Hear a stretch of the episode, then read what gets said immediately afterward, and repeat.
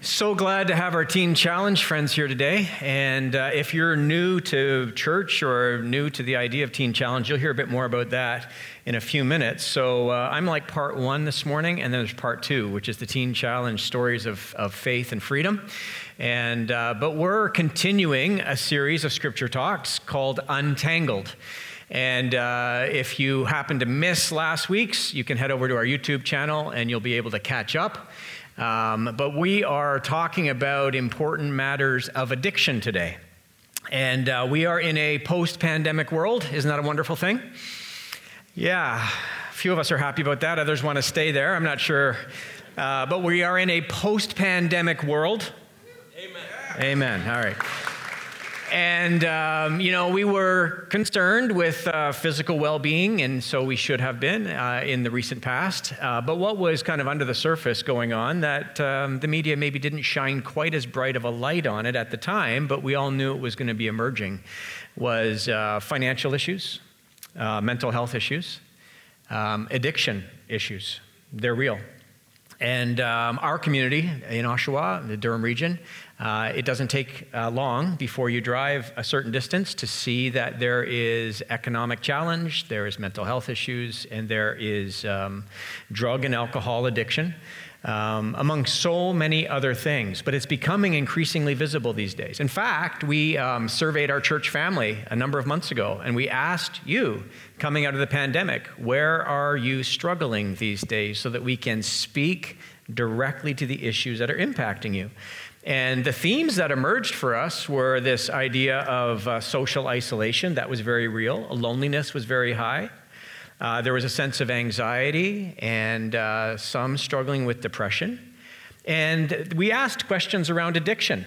And uh, there were um, some of you who said, Yeah, you know what? Uh, drinking a little too much and uh, using a little bit too much. And it's becoming problematic for me.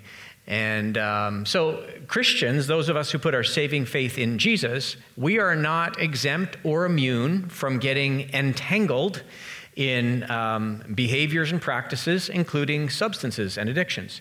And so, this is the theme for this morning. We're going to talk about breaking free from addiction. And I'm just going to kind of take a 30,000 foot view um, of it and uh, introduce you to four very important biblical passages and then we're going to spend some time talking about pain, pleasure, people, and pathways.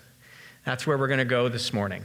But just before we do that, if you're able, would you stand with me? And we're going to take a look at our passage to ponder. And um, I used to just read this on my own, or whoever the teaching, preaching pastor was on the given Sunday, but uh, we have decided that it's a good communal practice that we would all recite um, the passage to ponder together. So, would you join me by reading from Hebrews chapter 12, beginning at verse 1? Therefore, since we are surrounded by such a great cloud of witnesses, let us throw off everything that hinders and the sin that so easily entangles, and let us run with perseverance the race marked out for us, fixing our eyes on Jesus, the pioneer and perfecter of our faith.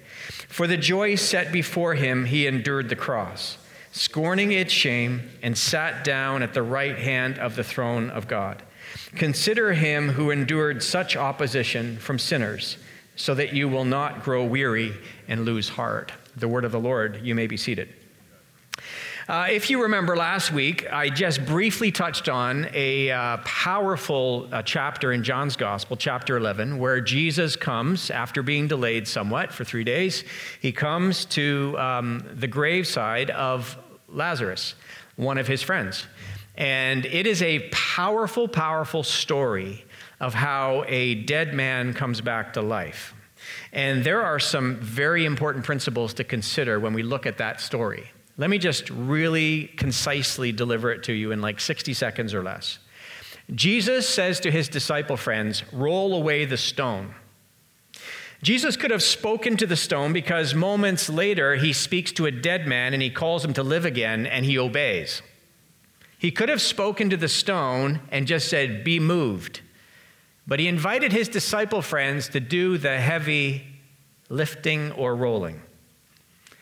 Then, after the dead man rises, he speaks to his disciple friends again and he says, Undo him from his grave clothes, my paraphrase. He could have spoken again to the grave clothes and just said, Come off the man. But he involved his disciple friends. This is very important for us to understand. Jesus invites his friends, that's us, those of us who put our saving faith in Christ, to move stones in other people's lives so that they can hear his voice, so that they can move from death to life. Then he also invites his disciple friends, that's us again today, to help people who are alive but have the scent of death all over them to be untangled so that they can walk freely. In the words of the writer of Hebrews, he says, so that we can run the race marked out for us. It's hard to run when you are entangled, right? And so we play a role in helping each other experience spiritual life and to grow in freedom. It's not just me and Jesus, it's Jesus and us together. And so, ministries, recovery organizations like Teen Challenge, and so many other freedom session that we're starting again in the next number of weeks. These are movements, these are um, spirit prompted reaches to people. It's the way God works in the world. All you have to do is casually read through the first few chapters of the book of Genesis, and you'll find out that God delights and celebrates in working with people. He gives them dominion. He says, Go and be fruitful but it's something that he wants us to do with him. And in the, in the, physical realm, he invites us, those of us who are in marriage relationships and who have been given the capacity to do so, he says, go and be fruitful. We, we partner with God in procreation. It's not just in that, it's in ruling and reigning in the world, it's in helping people who are entangled to walk in greater levels of freedom. And so, um, let's start with these four passages, and then we're going to move to four principles and then we'll land this and we'll hear some stories of faith and freedom, okay? So here's the four passages, they'll be on the screen. These are really, really foundational for us as we consider what it means to break free from addiction. Here's the passage, the first one Proverbs 25, verse 28. Like a city, the writer describes a city as, um, as a picture for us. Like a city whose walls are broken through, they've been like punctured in some way. The enemy has got access. The wall, at least at some point, is down. It's been compromised. Like a city whose walls are broken through is a person who lacks self control. So immediately, the writer of Proverbs says that self control functions like the walls of a city. And if you're living in the ancient world, the walls of the city were there to protect you from those who didn't have your best interest in mind. And the walls of the city also served as boundary markers. It was where the, uh, the property line began and ended for a certain city or country. And so when we lack self control, we are vulnerable to the enemy. And we have probably compromised boundaries on what should demarcate where we begin, where we end, where we function, where others step into our space, etc.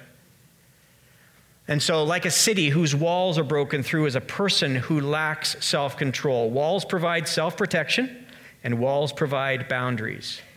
That's our first passage to consider self control. We also know, as we read the New Testament, that it is a fruit of the Spirit. When the Spirit is strongly working in someone's life, they don't have less control, they have more control. But if you remember last week when we talked about this, um, Coping strategies are designed for humans. Sometimes we adopt them consciously, sometimes less so. But we adopt coping strategies in order to navigate and manage pain. The problem is when coping strategies go wrong, we end up being entangled in something that's become a pattern. There's a habit. In some circles, we would call it a stronghold or a bondage. In the psychological community, they would call it addictions. All of a sudden, there's compulsions that have power and control over me. I'm no longer the free person I want to be. Something else is directing my life and taking me in all sorts of wrong directions.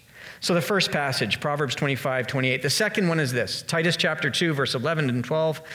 Um, Paul writes to Titus and says, For the grace of God has appeared that offers salvation, we can underline that word, offers salvation to all people.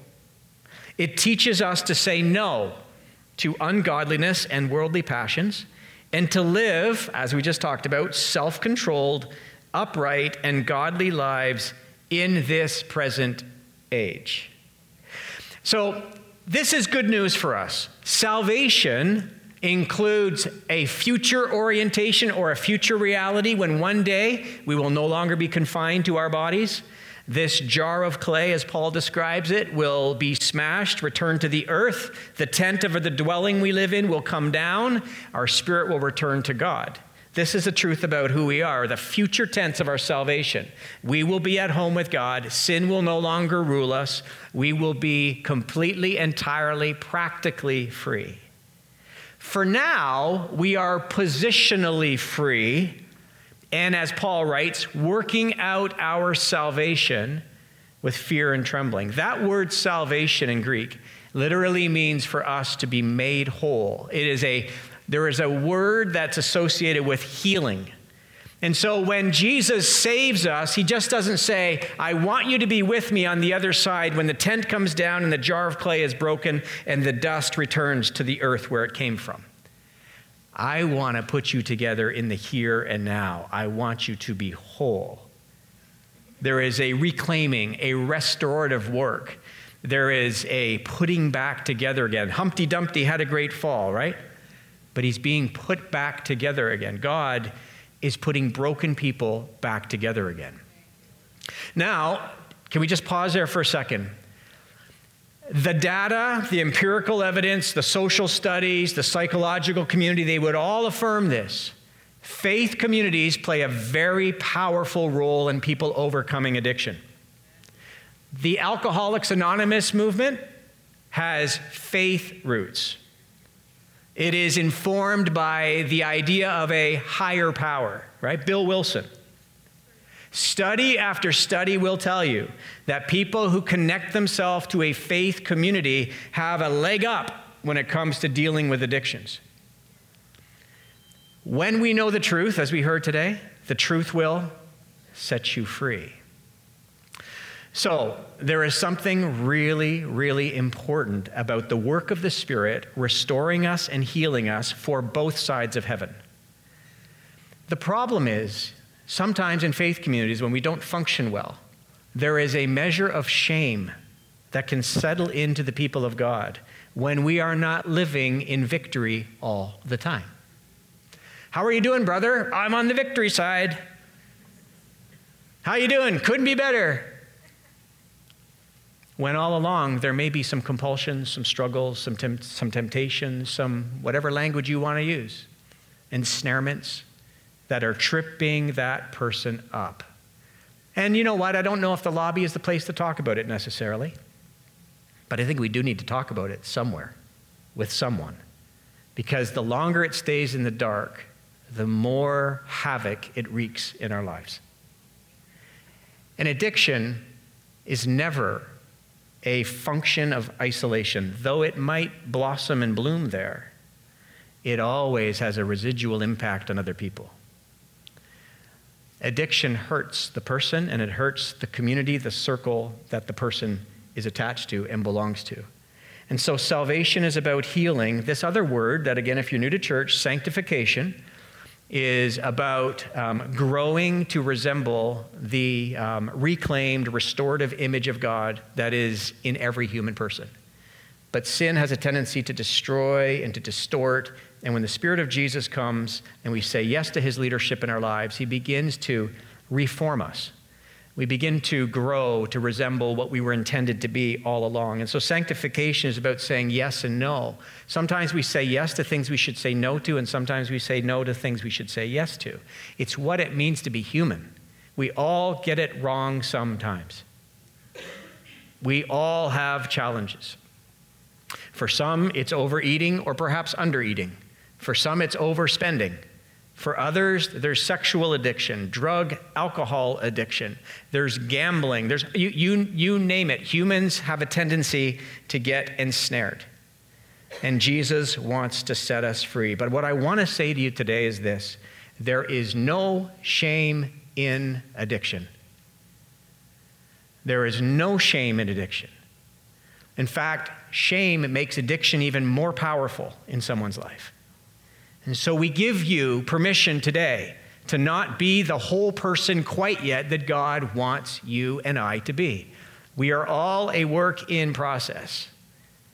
And He's committed to that process, by the way. And so, where you stumble, where you fail, where you fall, where you get tripped up, there are circles, there are places, there are pastoral communities, counseling offices, there are brothers and sisters who walk with one another, who bear one another's burdens. I love Galatians chapter 6. It says, Those of you who are spiritual ought to restore your brothers and sisters, and to do this gently. Not harshly, but gently. We come alongside one another and we give each other support and strength. And we say, you know what? We can get through this together. But isolation can be a terrible, terrible thing. It's not always the case, um, but often it's the case. Women have a tendency to move further into addiction within social circles. Men have a tendency to move further into addiction when they isolate. You'll find exceptions to that all over the place, but generally speaking, men cut off social relationships and withdraw and isolate. Women tend to move into social circles and it becomes more intense. But you can find people moving in and out of those kind of settings along the way. We need to be aware, we need to be honest, and we need to pay careful attention. Two more passages, and then I'm going to lead you through something reasonably quickly. Here is the third passage, 1 Peter chapter 5. Be alert, Peter writes. In other words, wake up and be of sober mind. Your enemy, the devil, prowls around like a roaring lion looking for someone to devour. It's interesting that the devouring work of the evil one is associated when we lack a sober mind. You know, just because it's legal doesn't mean it's good for you. I'm working with more young people these days that when I talk with them about some of their mental health issues, they're using marijuana every day to cope. For some, it's to fall asleep, but it can create some real, real challenges in the brain. And, and people can end up with a lot of complexity when substances are misused. And um, Peter writes and says, Be sober minded, be clear minded. Don't allow something to get in to distort your thinking, because when that happens, you are way more vulnerable to the one who wants to eat you up and spit you out. And uh, the evil one, our adversary, he wants to hook us to destroy us. And mood altering substances don't help us think clearly. They distort our thinking, and when we have distorted thinking, we're not at our best. And so it's really, really important that we, um, we stay in charge of our mind. Because when we give our mind to something else, problems, real complex problems emerge. All right, one last passage is this from 1 Corinthians chapter 6. Paul's writing actually in the context of misused sexuality. Uh, he says, and he's quoting the Corinthians. As you read this passage, you need to understand that there's been letters going back and forth between the Corinthians and Paul. And he's quoting them now. So this is what they had written to Paul. He said, they said, We have the right to do anything. And then Paul chimes in and says, You say this, but not everything is beneficial. Then he quotes him again. We have the right to do anything. And then Paul chimes in one more time and says, But you should not be mastered by anything. Not everything is beneficial. And not everything leads to greater levels of freedom. And in the Christian life, it needs to be said there's great levels of freedom. Jesus has pardoned you from your sins. He has separated the consequences, the eternal consequences that we would pay if we were not rescued by his beautiful, rich, infinite mercy. We've said yes to his leadership. Our sins have been canceled, past, present, and future. And now we demonstrate that we're in Christ by living a life of gratitude and honor to the one true God. There's a lot of freedom. Paul says, don't abuse your freedom in Christ. Because when we abuse our freedom, we end up creating all sorts of problems for ourselves. Misused sexuality is also a problem, and it can become a, an addiction in its own right. And it can mess up relationships and rob us of peace and joy and all of those things. So, 1 Corinthians 6:12. An emphasis on rights, and this is so relevant for today an emphasis on rights doesn't necessarily lead to wisdom. We lead in a culture, we live in a culture that says that these are my rights.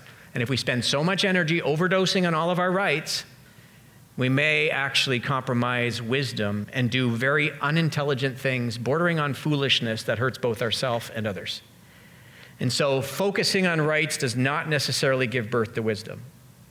All right, can we talk about pain, pleasure, people, and pathways? And then I'm going to invite Tracy to come up in just a moment. Um, here's the challenge pain is real. Here's our four options as it relates to pain. We can deny it, it never happened. We can run from it and try to put some daylight between us and that painful event or that painful relationship, and we just turn on our heels and head for the exit door. We can medicate it alcohol, drugs, shopping, spending, sex, over, under, eating, social media, binging on Netflix. Did I say binging on Netflix? Yes, I did.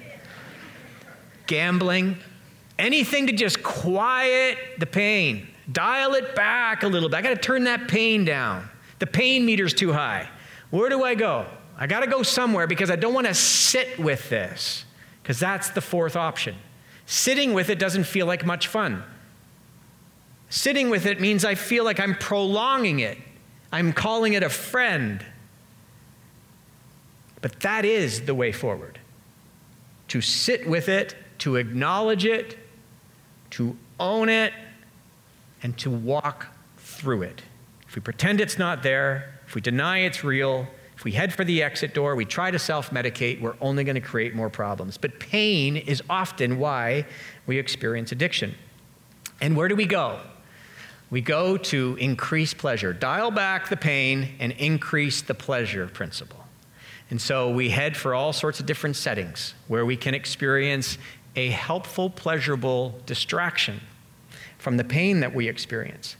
Uh, it is an absolute beautiful idea that we need to understand. This professor, Dr. Anna Lembke from Stanford University, um, she talks about how the brain seeks balance.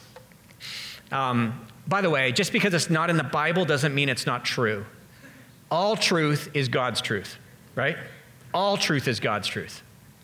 Scripture itself says, Go for a walk in nature and you'll encounter the truth. God is all over the place. Dr. Anna Lembke says that the brain seeks balance, or in some circles they would call it homeostasis, where pain and pleasure need to find a balance. I'm going somewhere with this because it's really, really important. Human beings tend to pursue pleasure because no one who's healthy wants pain, right?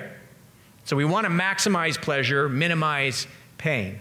And so we will overconsume, overparticipate, overwatch net, Netflix, whatever it might be. We'll overdo it, and then what the body will do, and we'll use alcohol consumption as an example. Somebody overdrinks, what happens the next day?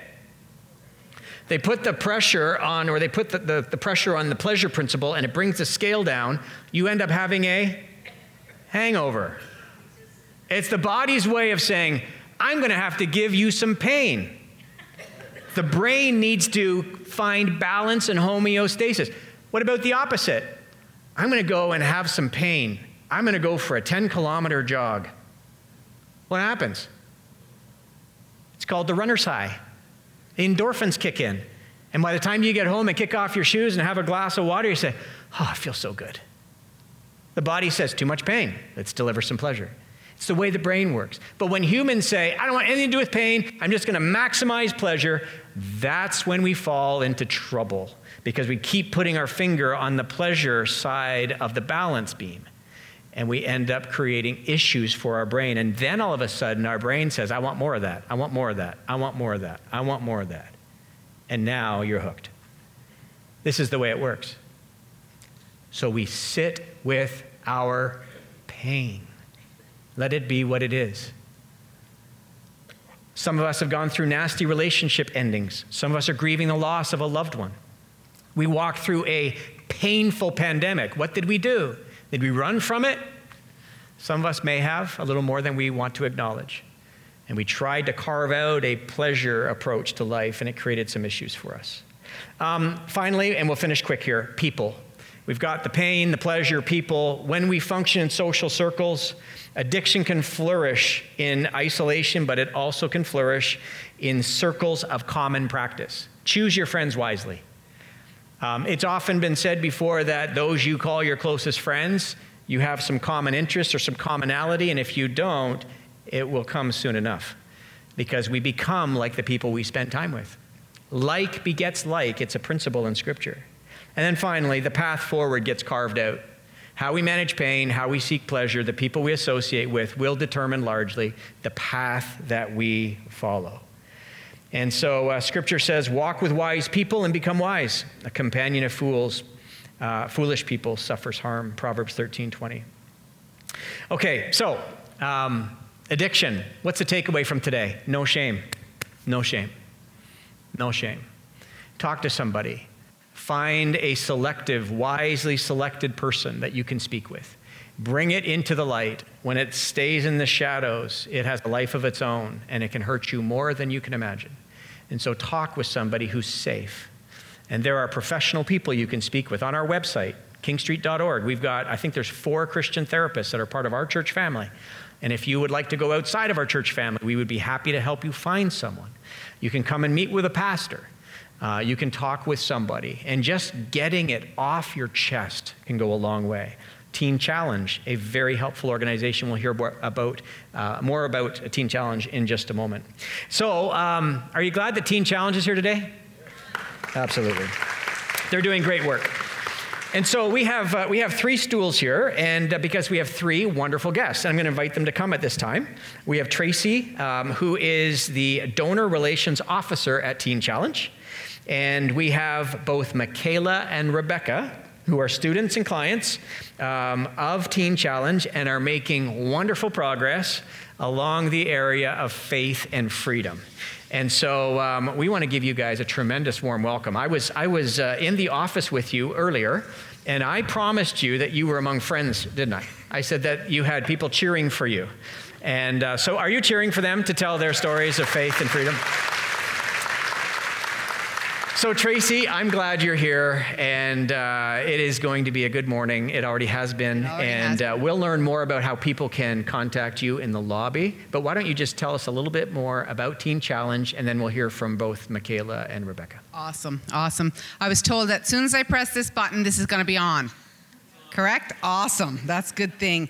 Um, boy, I know I'm in the right place. You have some of those moments where you know you're right in the center of God's will through His Word being shared. And a couple of those scriptures were very, very, very impactful to me. One was the very first I had ever memorized, and another was the last word that God gave me this morning.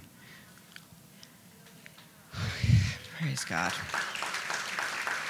I want to share our gratitude for even being here this morning. So thank you, Pastor. Thank you, Pia. I don't know where you are right at this moment, but um, I started to get to know Pia a little bit last year. I was here at a Christmas market, and at that time, we did not know what 2022 would bring, but it has brought blessing and favor from the Lord God Almighty, and for that we praise Him for sure. Uh, I'm going to jump right in. Pastor gave a great message here, but I'm going to jump right in with the hard fact drug addiction, and alcohol abuse is prevalent in our world today, and lives are being destroyed. The damage that's being caused is colossal. But I didn't even have to start with that introduction because we can look around and we don't have to go very far before we see the effects, right? That last word on pain Pain is the only thing that demands to be felt. Boy, oh boy, we cannot run from it. The worst part, folks, of addiction is not even addiction, it's what it steals. It steals dignity, it steals hope. You know?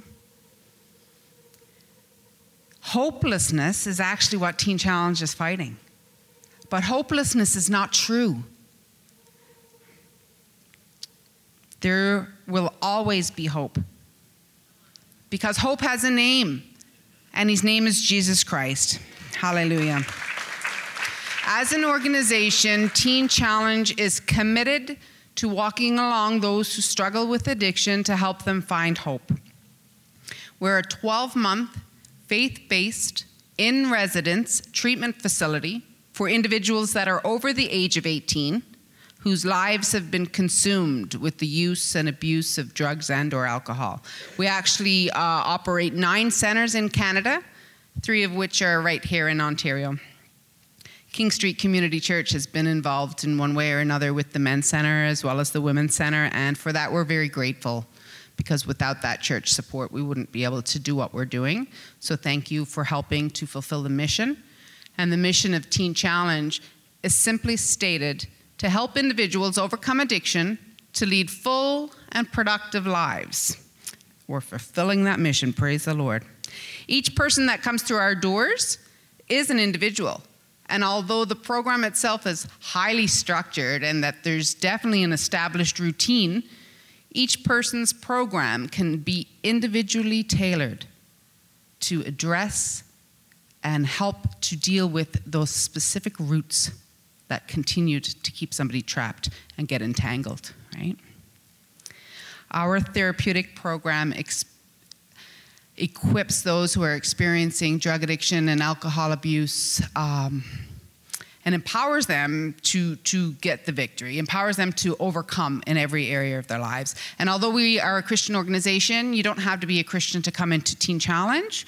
Um, we will acknowledge, though, that you have to be willing to participate in the program and to keep an open mind. Right? We know that God is the catalyst for change. And when a man or a woman yields to an almighty God, change is inevitable. Amen. Overcoming addictions, habits, trauma, dealing with pain and loss, learning to forgive, all that's extremely hard work. It takes time, it's a journey, but it is possible. Possible why? Because with God, all things are possible. Day by day, choice by choice, the men and women in our program, as they learn to face their pasts and embrace new life, they start to gain the personal freedom and enter into lifelong recovery. Joining me today are Rebecca and Michaela. Both of these women are currently enrolled in this Teen Challenge program and both of them, one after the other, are going to share just a little portion of their lives with you to share the goodness of God in them and where they are today. Thank you.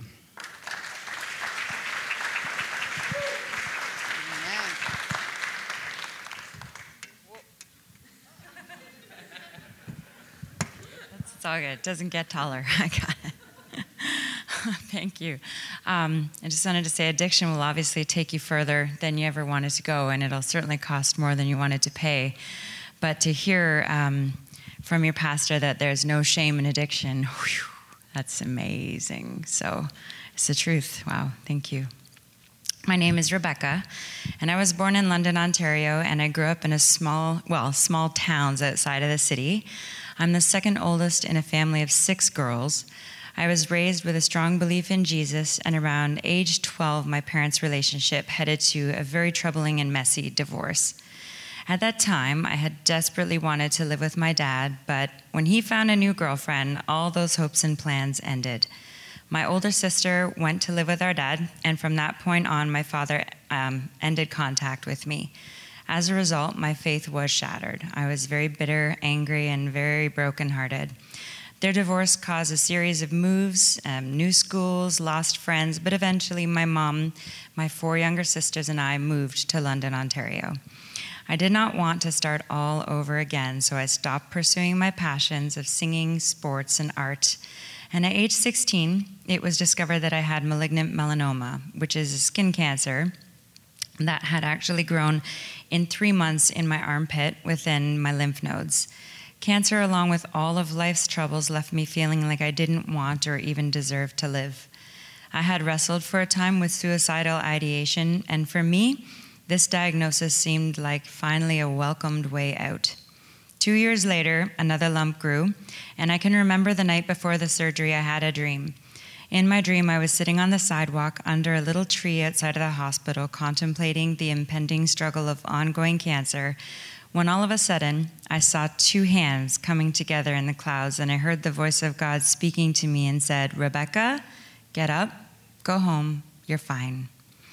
When I woke up that morning, I believed that this would be the last surgery I'd have and that I was healed. I knew God existed and I believed in the healing He was giving me, but after all that had happened, I still did not want to be His friend. I finished high school and went right to work at various different jobs. It was at my first serious job when I met a man and we fell in love. Eventually, this relationship led me to the Bible and back to God. I became convicted that God was asking me to leave this man. I didn't know why. However, I chose to obey and let him go. The brokenness at that time in my heart grew as a result, adding to the many other unresolved pains in my life.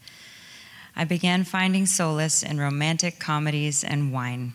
Alcohol became my stress reliever, and it offered comfort and relaxation from anxiety and depression. That is when it ended up growing into a problem an addiction. During this time, another man came into my life and he pursued my heart, and we ended up getting married, all the while getting steeped deeper into addiction of drinking and smoking. During the day, I would manage successfully at my job. However, when I would get home each evening, I would fall apart. My husband and I had been going to church, and though we tried at first, ultimately I ended up just going on my own. Confusion and sadness still plagued my relationship with God, hence, the distance between us grew and the drinking further increased, along with the inability to manage any increasing stresses. It was at a point in my life after a series of personal and family tragedies had taken place that the drinking escalated even further, and finally, friends and family intervened. I then surrendered to the truth that I needed help. On March 21st of 2022, I entered the Teen Challenge program. This experience is teaching me many valuable and life saving truths. I'm learning to accept the truth that God truly loves and values me as his adopted daughter. He is a father to the fatherless, says Psalm 68 5. Jesus is validating so many pains that I've experienced in my life and daily convincing me of the truth that He can actually heal every hurt. His forgiveness and love for me is demonstrating the value and freedom in forgiving. Forgiving isn't condoning or approving the actions of someone else like I'd believed. It's about giving the offense, the offense directly to God and allowing Him to deal with it. He does care and He is good. Lastly, before I came to Teen Challenge, I felt completely and utterly hopeless, and now I am hopeful. 1 John 3:12 But to all who believed him and accepted him he gave the right to become children of God and I am a child of God.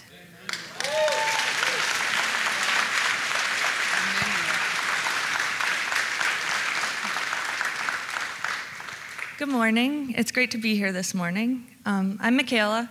I'm 20 years old, and I was actually born here in Oshawa and grew up between here and a small town called Lindsay. Um, my family consisted of two brothers on my mom's side and a sister on my dad's. My parents separated when I was 18 months old because their individual addictions led to a very unhealthy relationship. Due to this, I never felt I had a stable home. Eventually, my dad did end up achieving sobriety, and then he met his future wife. My mom entered a very abusive relationship with another addict. The only good thing coming from it being my new stepbrother, who we accepted as family very quickly. Being eight years old, I did not fully understand the situation I was in or what my parents were going through. I was told my mom was sick, and I believe being home at this young age, or being home alone at this young age, and paramedics and police at the house once a week was normal. Eventually, my mom left this relationship, but my stepbrother would remain a part of our family. She got involved in a new violent, or a new, more violent relationship, sorry, with a man she would marry, and I endured violations from him no child should ever have to experience. What hurt more was my mom enabling it to continue for four traumatic years. I no longer trusted anyone, felt betrayed by my mother, and thought affection was something to be feared. My defense was putting up walls I would never let anyone enter. In 2015, both my grandparents passed away from cancer. I was devastated, and so was my dad, who threw away his years of sobriety and sunk deep into his old habits. He would leave for weeks on end with no contact and put us in monumentous debt in the process. Not long after this, my uncle committed suicide, and I would attempt the same multiple times and begin self harming to turn my emotional pain physical. At 16, I moved in with my mom and her husband full time, who were in the thick of their addiction.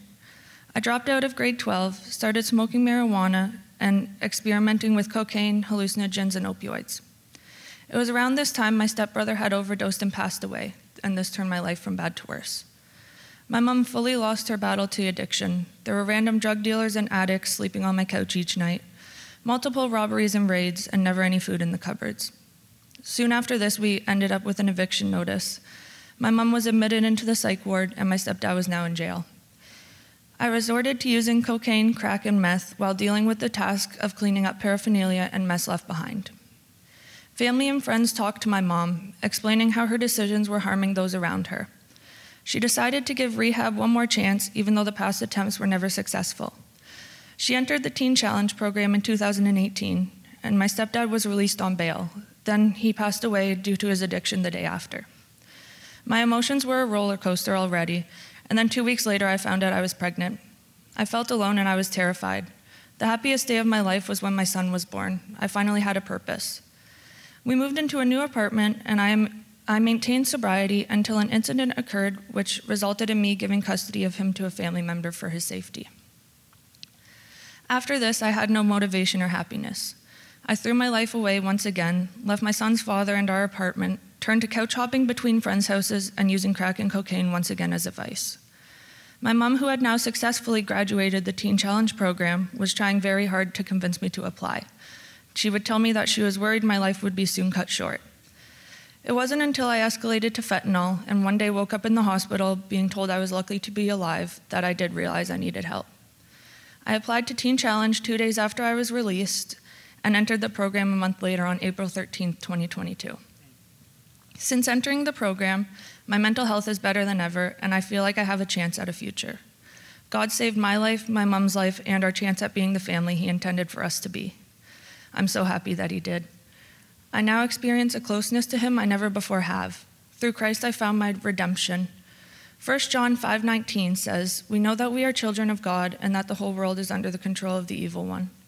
I chose to let myself be under the evil one's control for too long, and I lost everything in the process. I have now made it back into the arms of my heavenly Father. I am breaking the hold addiction has on my family while I still have a full life ahead of me, and I know I can do all this through him who gives me strength. Philippians 4:13. My story is not over, it's being rewritten. I gave the pen to a new author and I cannot wait to see what the next chapter will hold.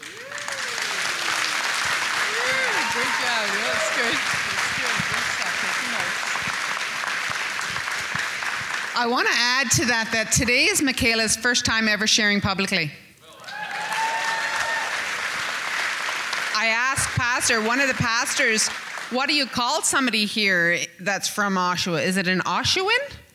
Or and nobody seems to know, so I don't know. I'm a newfie, so uh, that's easy enough. Um, I want to just say 2 Corinthians 5:17 says if anyone is in Christ he is a new creation. The old is gone and the new has come. Uh, the Lord has been using Teen Challenge as an effective tool, helping individuals find freedom and getting the victory over drug addiction and alcohol abuse for many years now. He's been storing not only the lives of those who struggle, but their families and their communities and even society at large. We see it happen all the time. My life is one of those as well. I entered into Teen Challenge in 2010, graduated in 2011. See, I had started drinking and using alcohol as a way to cope in 2000, or when I was eight years old. And by the time I was 11, I was carrying around a jar of gasoline with me. That was my first addiction. By the time I was 12, I was using, lying, stealing, marijuana, hashish. Keep going. 13, LSD, magic mushrooms. 15, I'm a mom. 19, I'm a mom twice over. Drug addiction and alcohol abuse plagued my life. It became a lifestyle.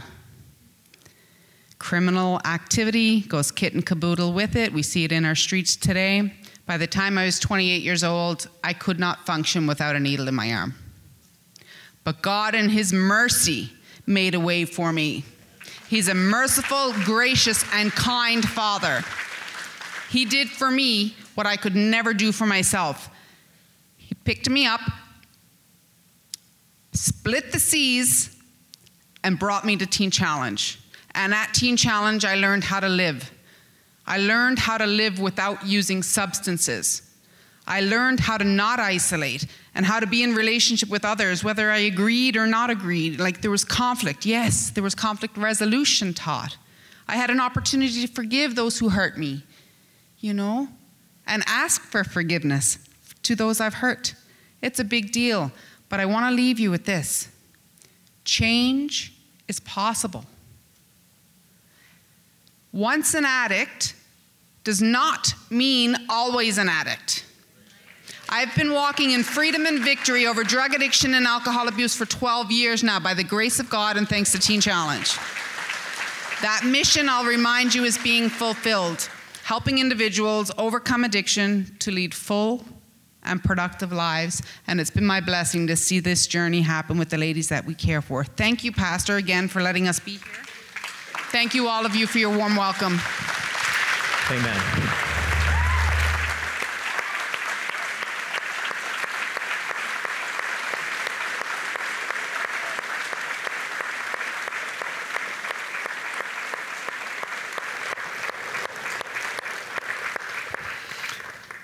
Thank you so much for that uh, honest storytelling and courageous. You know the courage it takes to stand up here? It's good stuff. It's good stuff.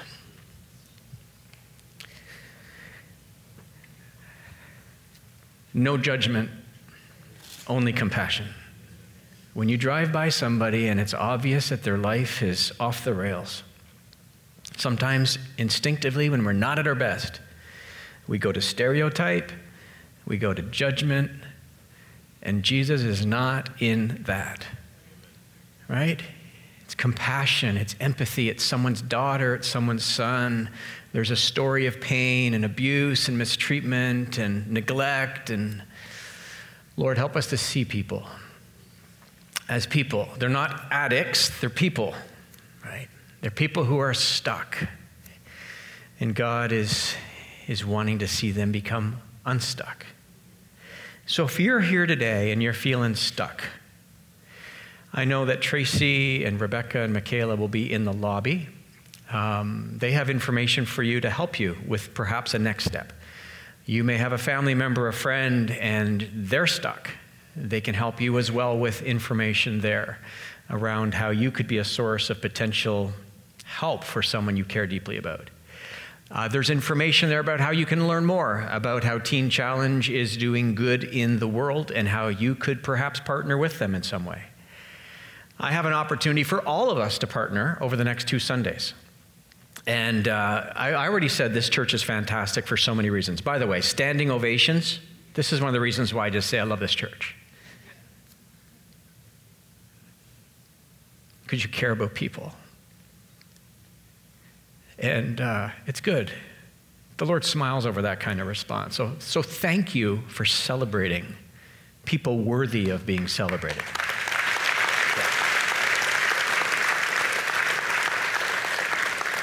Um, but, but next week, for the next two Sundays, here's what you can do. And you can head to our website because there's more information there. But um, Teen Challenge could use some help with caffeinated and decaffeinated instant coffee. All of us can do that, eh? Face cloths, large bath towels, and brand new, by the way. Go, go brand new. Grocery gift cards, feminine hygiene products, because this is for the Teen Challenge in Aurora. And um, could you help us with that? And like, let, let's overwhelm them. Let's overwhelm them with so you can just bring it in. You will find a, a, bin, I think it's already out there by the Information Center, and we'll just pile it in there and it's going to overflow. I know it will. It'll overflow, and then we'll have to figure out a way to get it to, to our friends in Aurora. But um, so next week is September 25 and then October the 2nd. So for two Sundays. If, you, if I spoke too fast, head over to kingstreet.org and you'll find more, even more information of things that you can bring, okay? And um, yeah, we believe in Teen Challenge. Very proud of both you ladies. All three of you, actually. Yeah, it's good. All right, so um, let's, let's end. um, if you're able, would you stand with me? uh, here's what we'll do as we kind of wrap up. For some of you, you want to go right out to that Teen Challenge table, and we're going to let Michaela and Rebecca and Tracy head out there now. You're going to want to go right there. And others of you want to go to the GLS table. Others of you want to go and connect with a friend in the cafe or pick up your kids. I get it. So you're going to go out that way.